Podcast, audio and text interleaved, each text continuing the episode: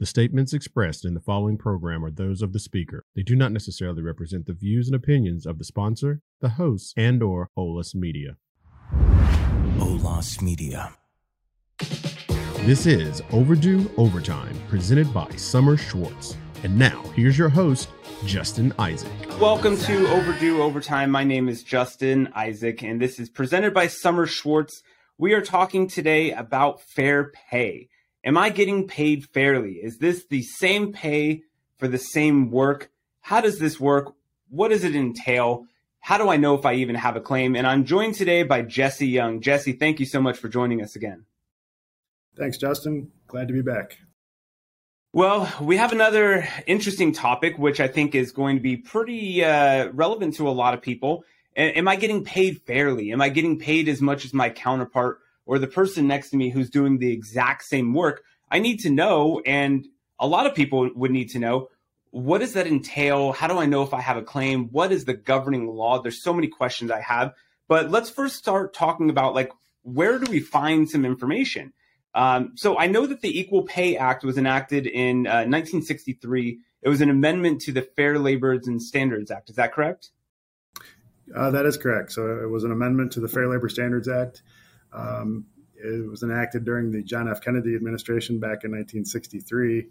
Uh, it's actually a very short statute, uh, an amendment to the FLSA, the Fair Labor Standards Act, and it simply uh, works to prohibit uh, employers from discriminating on the basis of sex by paying wages to uh, one gender at a rate less than the rate that's paid to the opposite gender for equal work on jobs of, say, equal skill, uh, responsibility, and under uh, similar working conditions. Um, and so, you know, this act has been around for, for a long time. And, you know, I, I just want to share with you, um, I looked up a couple stats before we jumped on today.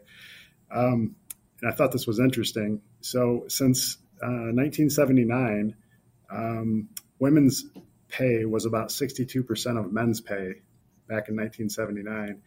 And as of 2018, uh, we've made significant progress, and now women's pay is roughly 83% of what uh, men make in the workplace on average. And so, you know, I think this this statute, the Equal Pay Act, has, has done its job.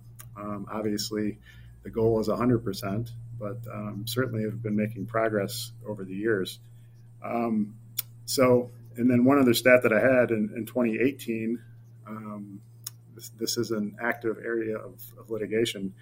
There were over a thousand complaints um, made to the EEOC, the Equal Employment Opportunity Commission, uh, concerning violations of the Equal Pay Act, uh, concerning their employers' uh, alleged uh, discrimination and, and, fair pay. So I thought that was interesting that, you know, not only have we made a lot of progress, but it appears uh, employers are still uh, not complying with the Equal Pay Act even today. Uh, that's really interesting because you would think with the damages that would come with this, um, it, I mean, the, the, people have to be able to figure this out. So uh, another question I'm sure people have, uh, kind of similar to what we were talking about in the past uh, with other statutes, or are you allowed to talk about this with your your coworkers? Is this um, something if your employer says, "Hey, don't tell anybody, this is confidential"? Um, a, does that raise a red flag, and, and B, is that even is that legal? Are you allowed to discuss this with other other people? Sure. So yeah, we, I get this question a lot. So the short answer is is no. Employers are not allowed uh, to require confidentiality uh, in connection with how much you make. They're not allowed to restrict you from speaking with coworkers about how much you make or how much they make. Uh, we see that all the time, actually, um, in the workplace. Uh, employers will give somebody a raise and say, "Hey, don't tell anybody," or this is confidential.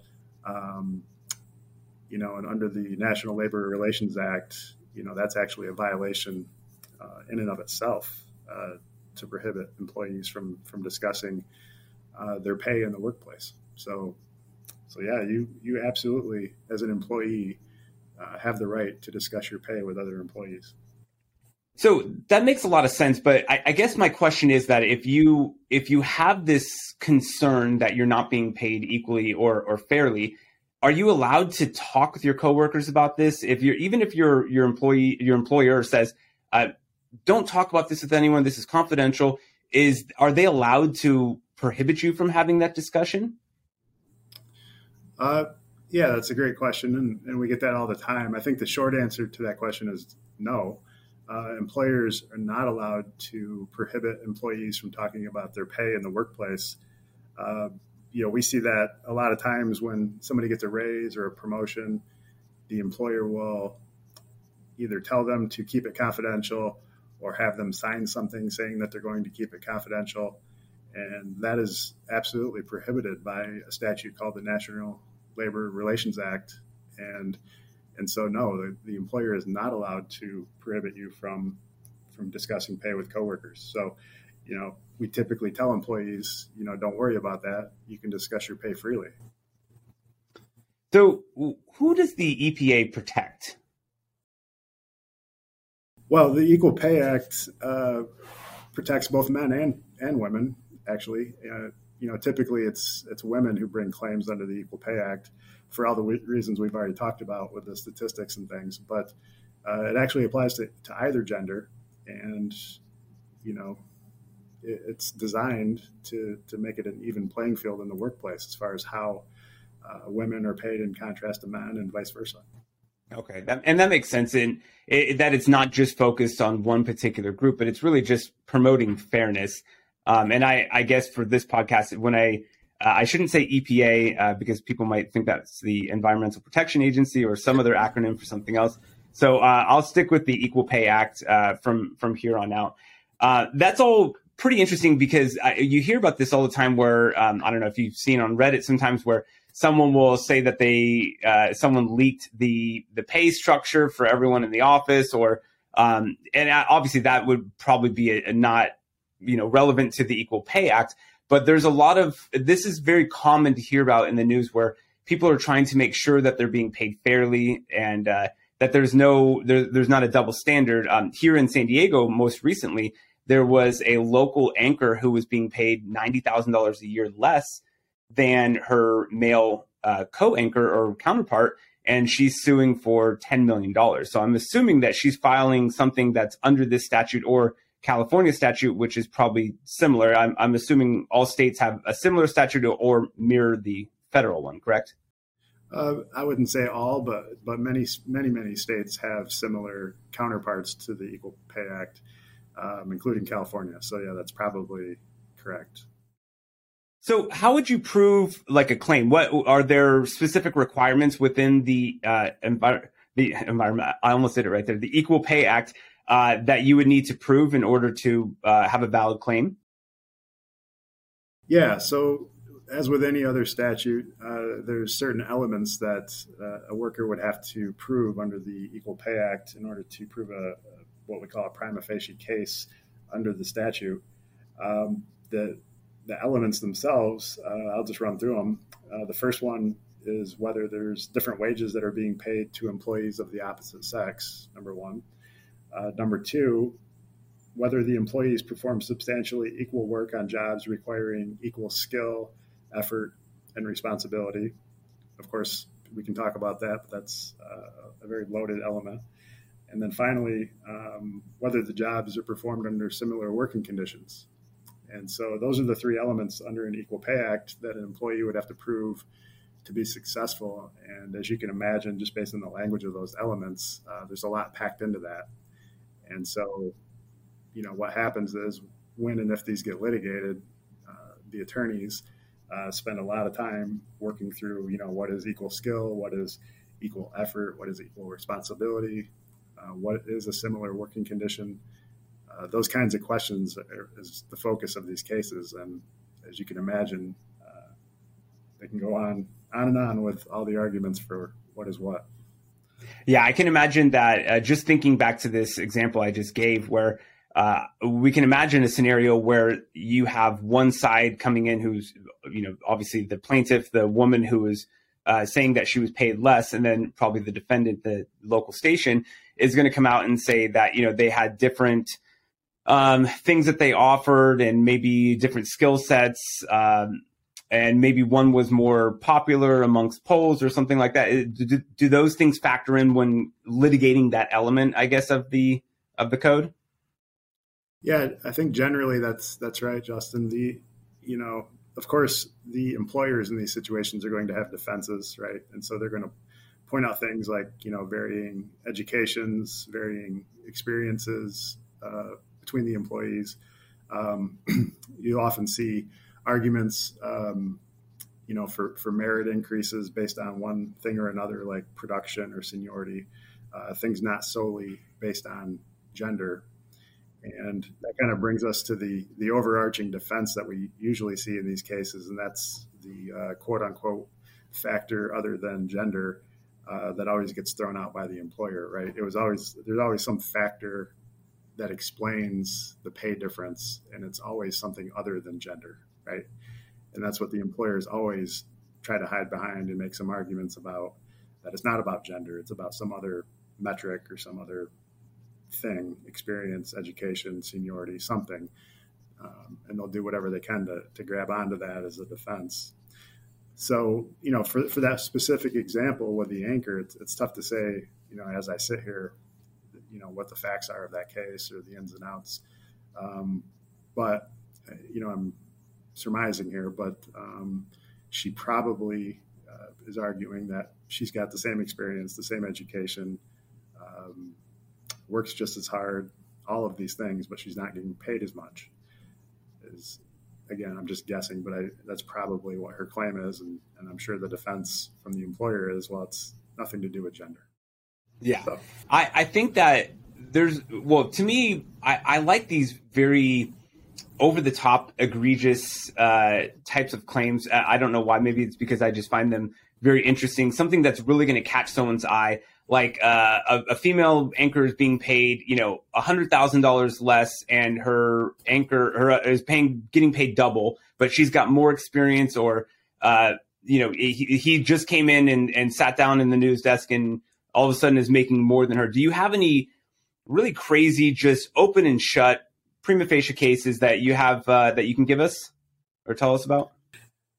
Yeah, I, I do have some examples. Um, there's the one that comes to mind uh, is a case out of New York involving a, a, clothing store, and in that case, there were some female employees who brought a claim under the Equal Pay Act in federal court in New York, and the women employees were alleging that the the male sa- I'm sorry the male sales associates thousand dollars in store credit every year, but the women, of course, received only a fifty percent discount. So, to reap the same benefit from their employment, the women had to spend $6,000 annually while the men had to pay nothing. So that case went to a jury trial actually in New York, and I believe the jury awarded the the women uh, a total of 3.5 million dollars in damages in that case. And you know that was a it wasn't just an individual case, right? That was a, a case on behalf of all the women that worked in the store. And so, you know, that one always sticks out to me as kind of an open and shut case, you know, as you describe it. Uh, but there's been other ones. Uh, you know, the one, probably the biggest one I can think of was a, a jewelry store um, where the jeweler was was allegedly overlooking women for promotions and raises, and it was a class action. And the case, I think it settled for 175 million dollars against this nationwide jeweler, and you know that one obviously raises some eyebrows and is a, a headline grabber, right? Because it's, it's just such a crazy amount. But you know, so these cases, you know, they're they're big cases, they're small cases, they're individual, they're class actions. But you know, these cases are being litigated, they are being brought. Uh, this is a real thing that's still happening, you know, in the workplace. That's that's what I was going to ask you next. Actually, is uh, is this a class action? Uh, is this is it common for a class action, or is it more on an individual basis? Because I imagine if you're trying to certify a class with something like this, you really have to demonstrate a pattern over a lot of different people. It just seems like a lot more work than your typical class action because there's so much subjectivity to each person's individual pay. Right. And yeah, so you know these cases are brought all kinds of different ways. So certainly on an individual basis, these are brought. Um, you know, and you see a lot of uh, EEOC complaints based on individual claims. Uh, you, you will see some lawsuits based on individual claims. But you you know, like we just talked about, you'll see some some mega cases brought as a class action. In, in those kinds of cases, typically the allegation is that the company has a pattern and practice company wide of discrimination against one gender or the other, usually women, um, on how they pay women versus men and how you know usually it comes down to the culture of the company and, and how they process uh, promotions and raises. And uh, certainly you know they can be very interesting. They can be class actions but what you're really looking for is a pattern and practice across an entire company mm-hmm. that makes that makes sense well we are talking about the equal pay act uh, i'm joined by jesse young of sommers schwartz um, once again, my name is Justin Isaac, and we're talking about how do I know if I'm getting paid fairly? Is this something that we're able to discuss with fellow employees, even if our employer has uh, said that you're not allowed to discuss it? And we've talked about the uh, Equal Pay Act and uh, how it's a, a, subset of the Fair Labor Standards Act. Um, and I think that there's a lot of good information here too, because there's protections in place that that people just don't know about, as we discussed. Um, and also in previous podcasts, we've discussed as well about those protections for having these conversations where you can't be barred or prohibited from um, from talking about these things out in the open because obviously we want to encourage these discussions because you'll never know if there's a violation about fair pay if you don't talk about it because your employer is not going to uh, give that information out to people. So I guess my next question, Jesse, is uh, does this apply to your typical kind of blue collar average worker, or does it just apply to executives and higher paid uh, employees? Yeah, that's actually a really great question. So, you know, the short answer again is it applies to everybody, and I think you'll see this in in all phases of employment, from you know high level executives uh, and professionals all the way down to low wage workers. Uh, we see these cases all the time where you know a doctor will come in and say, you know, a woman doctor will come in and say, you know, I think I'm getting paid significantly less than my counterpart who's doing the same work, and we've been out of school for the same amount of time, and we've both worked at this hospital for X amount of years, and I'm getting paid significantly less. You know, so we'll see it even at that level uh, versus, say, a factory production worker who's making ten dollars an hour versus counterparts, uh, the men who are making, say, $13, $15 an hour for some reason um, under circum- similar circumstances. So, you know, it really runs the gamut of, you know, entry level positions all the way up to the, the highest professional and executive levels you can think of. I mean, this, this really applies across the board. Before I move on to the next question, I did have something that just came up in my mind. And what about your type of employee who say they both started at the same time. You have one, you know, uh, from both sexes, and uh, over a ten year period, one asked for raises more frequently and uh, and and negotiated raises more frequently, versus someone who never asked for one. Does that factor into the difference in pay? Well, certainly when you were in the context of litigation, um, it, it certainly does, right? Because like we talked about, the employer is going to point to that and say that you know there's a factor other than gender at play here, and that is you know the male worker uh, was negotiating, was trying to uh, increase his pay, and you know in order to keep him, we wanted to keep him. He was talented. We didn't want him to leave, so we paid him more. And the women em- employee, right? She was perhaps just as talented, uh, just as experienced, uh, but she seemed happy and never came to us and asked for more pay, you know, they're going to make that argument. And it wasn't about gender; it was about you know retaining talent, and we had a squeaky wheel essentially. So it's a defense uh, that an employer might have uh, to a claim like this. Well, I didn't say it was a good defense, but, but it is a defense. It is certainly a defense that you would hear uh, in litigation, sure. Okay, so what about are there any situations where employers are allowed to pay one gender more than the other? Uh, yeah, of, course, and that you know that would come down to um, things like you know the skill of the the employees, um, the, the, amount of effort they're putting in, um, how much responsibility they have.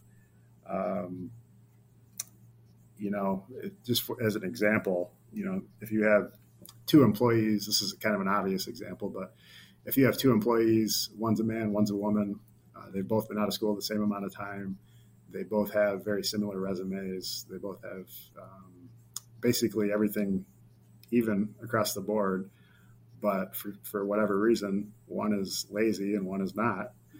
Um, you know, you could certainly justify paying the, the person who works harder more money, just as a very simple example. But, um, you know, but I would say also if you have those two same people and they work just as hard as each other, they seem to have the same skills, they're, they're equal in all other respects, those two people should be paid the same.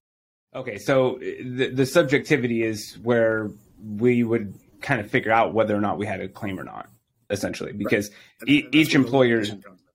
Yeah, yeah, of course. you're, you're, litigating and arguing about who's who's lazier than the other, or who who works harder than the other. Um, same thing with the skills, and same thing with the, you know, the personalities, maybe, um, whatever it might be. Those are all kind of at issue uh, in the case. So how do you and your firm how do you decide to take on a case like this we talked in class actions and um, and other things um, with regards to to labor and um, not being paid you know correctly and and whatnot i guess this kind of goes with that do you have the same uh, type of intake standard where you're you're really evaluating the claim and needing some pretty good concrete evidence before you d- decide to take something on yeah that's a really good question so uh, these cases you know, these cases are tough to, to vet at the beginning of the case because, you know, what typically happens is you don't just have somebody showing up with a pay stub and saying, hey, I'm not getting paid for all the time I worked, right? That's an easy case. Um, what you typically see is a woman, usually, that will come in uh, with her resume, with her pay stubs, with her personnel file, even maybe, and says, Hey, I think I'm getting paid less than my male counterpart. So the trick is, how do we figure that out, right? We, it's not like we can just go to the, the male counterpart and ask for his personnel file or go to the employer and ask for the personnel file. You know, we have to really give some thought to, you know, how are we going to figure out if there's a case here? And, you know, the kinds of evidence that is typically used in these cases obviously you're going to have the testimony from from the worker who might be the plaintiff in the case. Um, a lot of times we'll ask to speak with coworkers of, of this person, right? It might be women coworkers, it might be male coworkers. And we'll try to get, you know, information from them as far as what their pay is, what, what they've seen in the workplace, what they understand the, the pay scale to be, um, things like that, and just get their their perspective and their experience um, at the company. A lot of times we'll have other employees request their personnel files. We can use those to evaluate whether uh, the potential client's case is a strong case or or not. Uh, you know, we look at job descriptions, we look at communi- uh, company communications.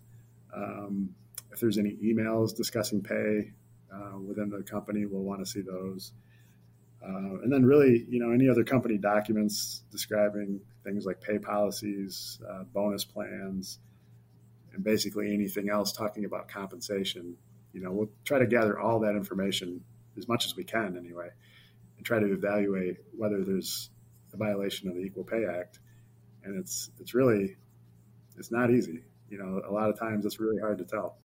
And that makes sense. I, I think that my next thought was, and I know we've talked about that your employer cannot uh, essentially prevent you from discussing this. But once someone brings a suit or is potentially uh, bringing a suit against their employer, do you find that employee employers are usually like, "Oh, I'll give you a little bit of raise, just make this go away," uh, or does this really kind of devolve into litigation, which then maybe you have other people coming out of the woodwork from that uh, that job, I guess, who are claiming that they're not being paid fairly too. How, how does that normally come about? Well, yeah. So you get it. There's again, there's a mix of outcomes there. So it really, honestly, depends on what the potential client wants us to do for them. Right. Sometimes they just want us to contact the company, raise the issue, and try to get them on the same pay level as you know the the counterpart that they're complaining about. Other times, you know, this is a, a bigger problem in the company, and the person's coming to us because they want us to try to rectify the problem as a whole, you know, within the company, and to bring maybe litigation or, or demand letter or something uh, to engage the, the, the employer to to make a change company wide. And you know, a lot of times that's met with more.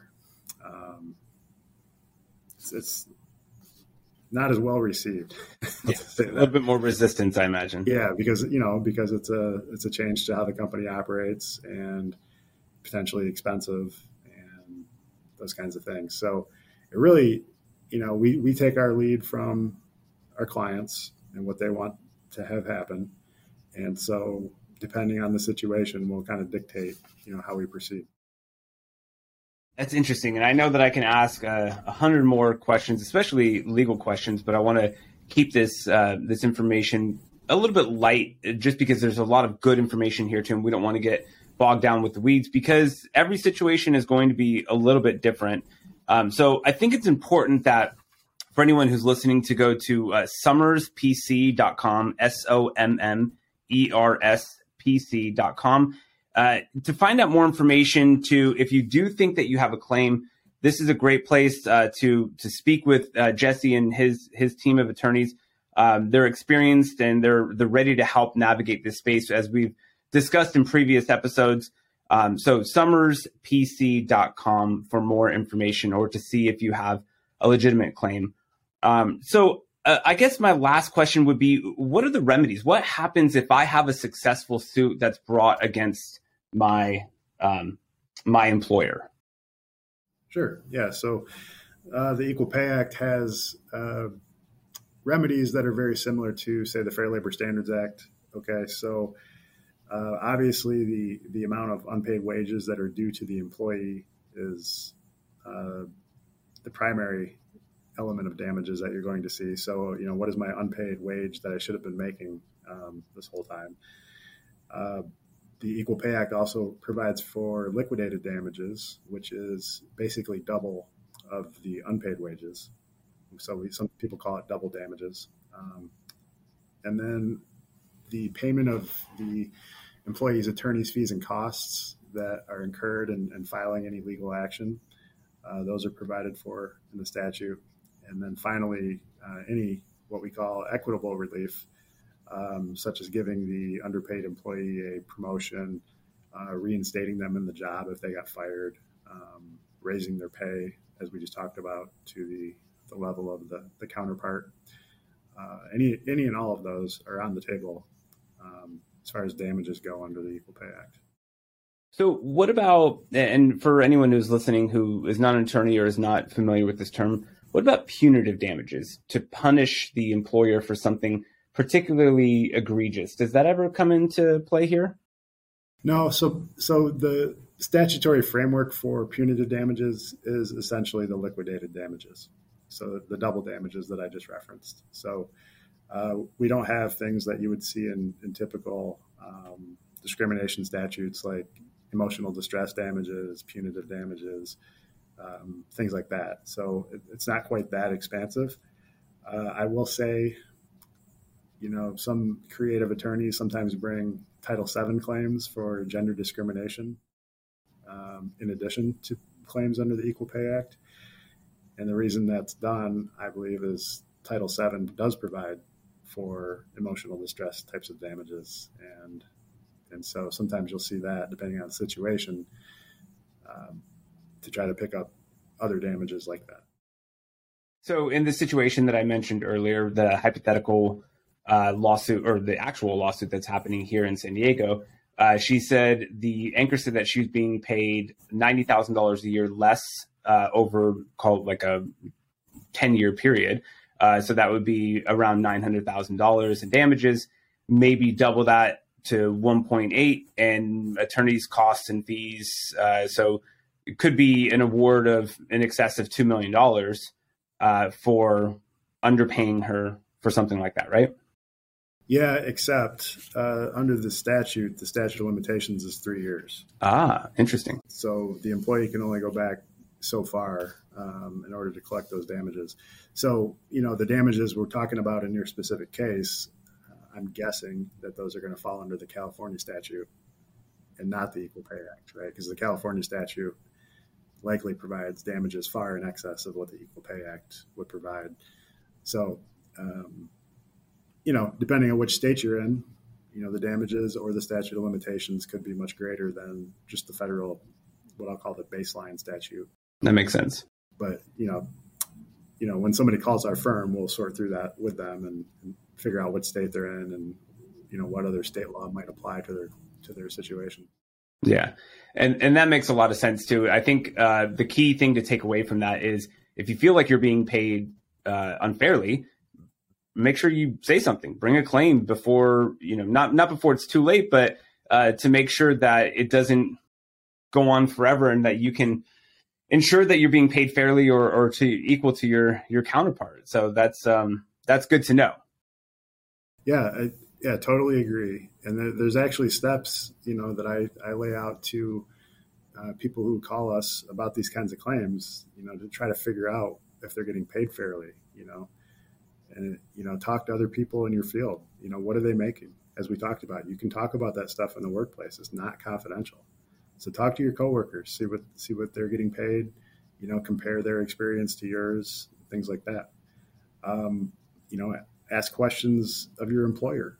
You know, certainly there's there's nothing wrong with asking the employer uh, these kinds of questions. Now, some people might hesitate because they're worried about retaliation.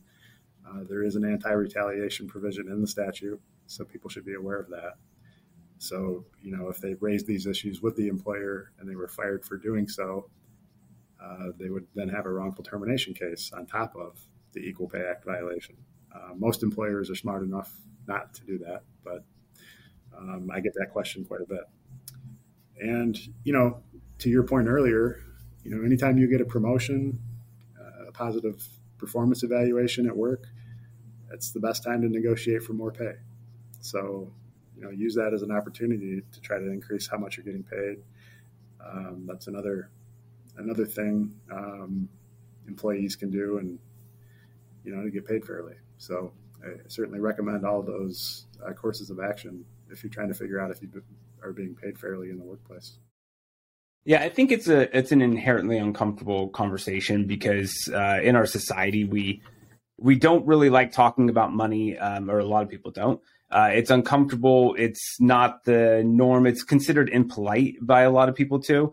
Um, but I think that in situations, you know, I'm I'm an employer and I have employees, and I'm I don't feel uncomfortable uh, discussing money with them because I think it's important that you be on the same page with your employees.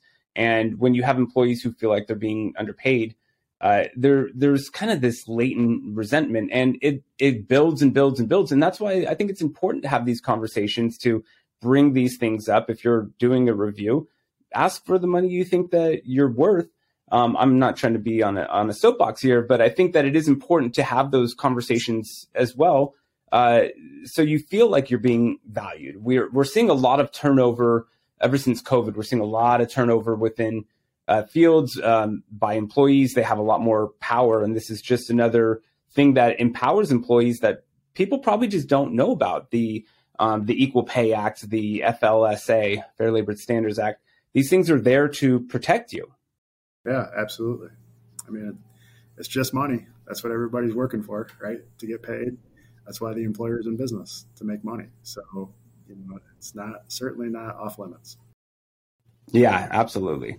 Well, this is just the tip of the iceberg when it comes to this. Uh, there's we've gone over some some bullet points when it comes to the Equal Pay Act with the uh, as a subpoint of the Fair Labor Standards Act. Uh, you know how to discover if you're being paid fairly. Um, how do you prove your claim? What are the remedies for that claim? Are you protected from having these conversations with your fellow employees?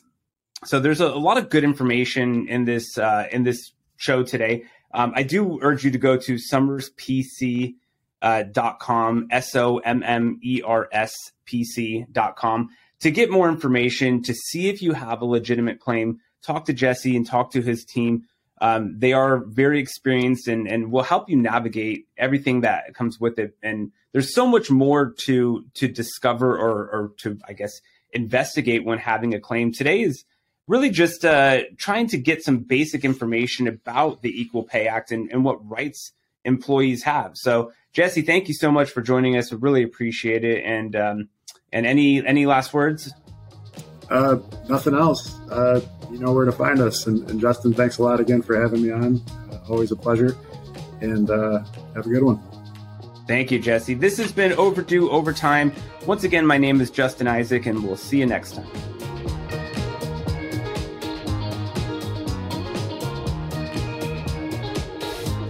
If you have comments, questions, and show ideas, visit sommerspc.com. Overdue Overtime is produced at the IBC Media Lab in San Diego, California. Your host is Justin Isaac. Jessica Garcia serves as general manager, while Elia Ramos is the creative director. Lena Alvarez assists with production, and Chad Peace is president and founding partner. This has been a presentation of Sommers Schwartz on the Olus Media Network. Olas Media.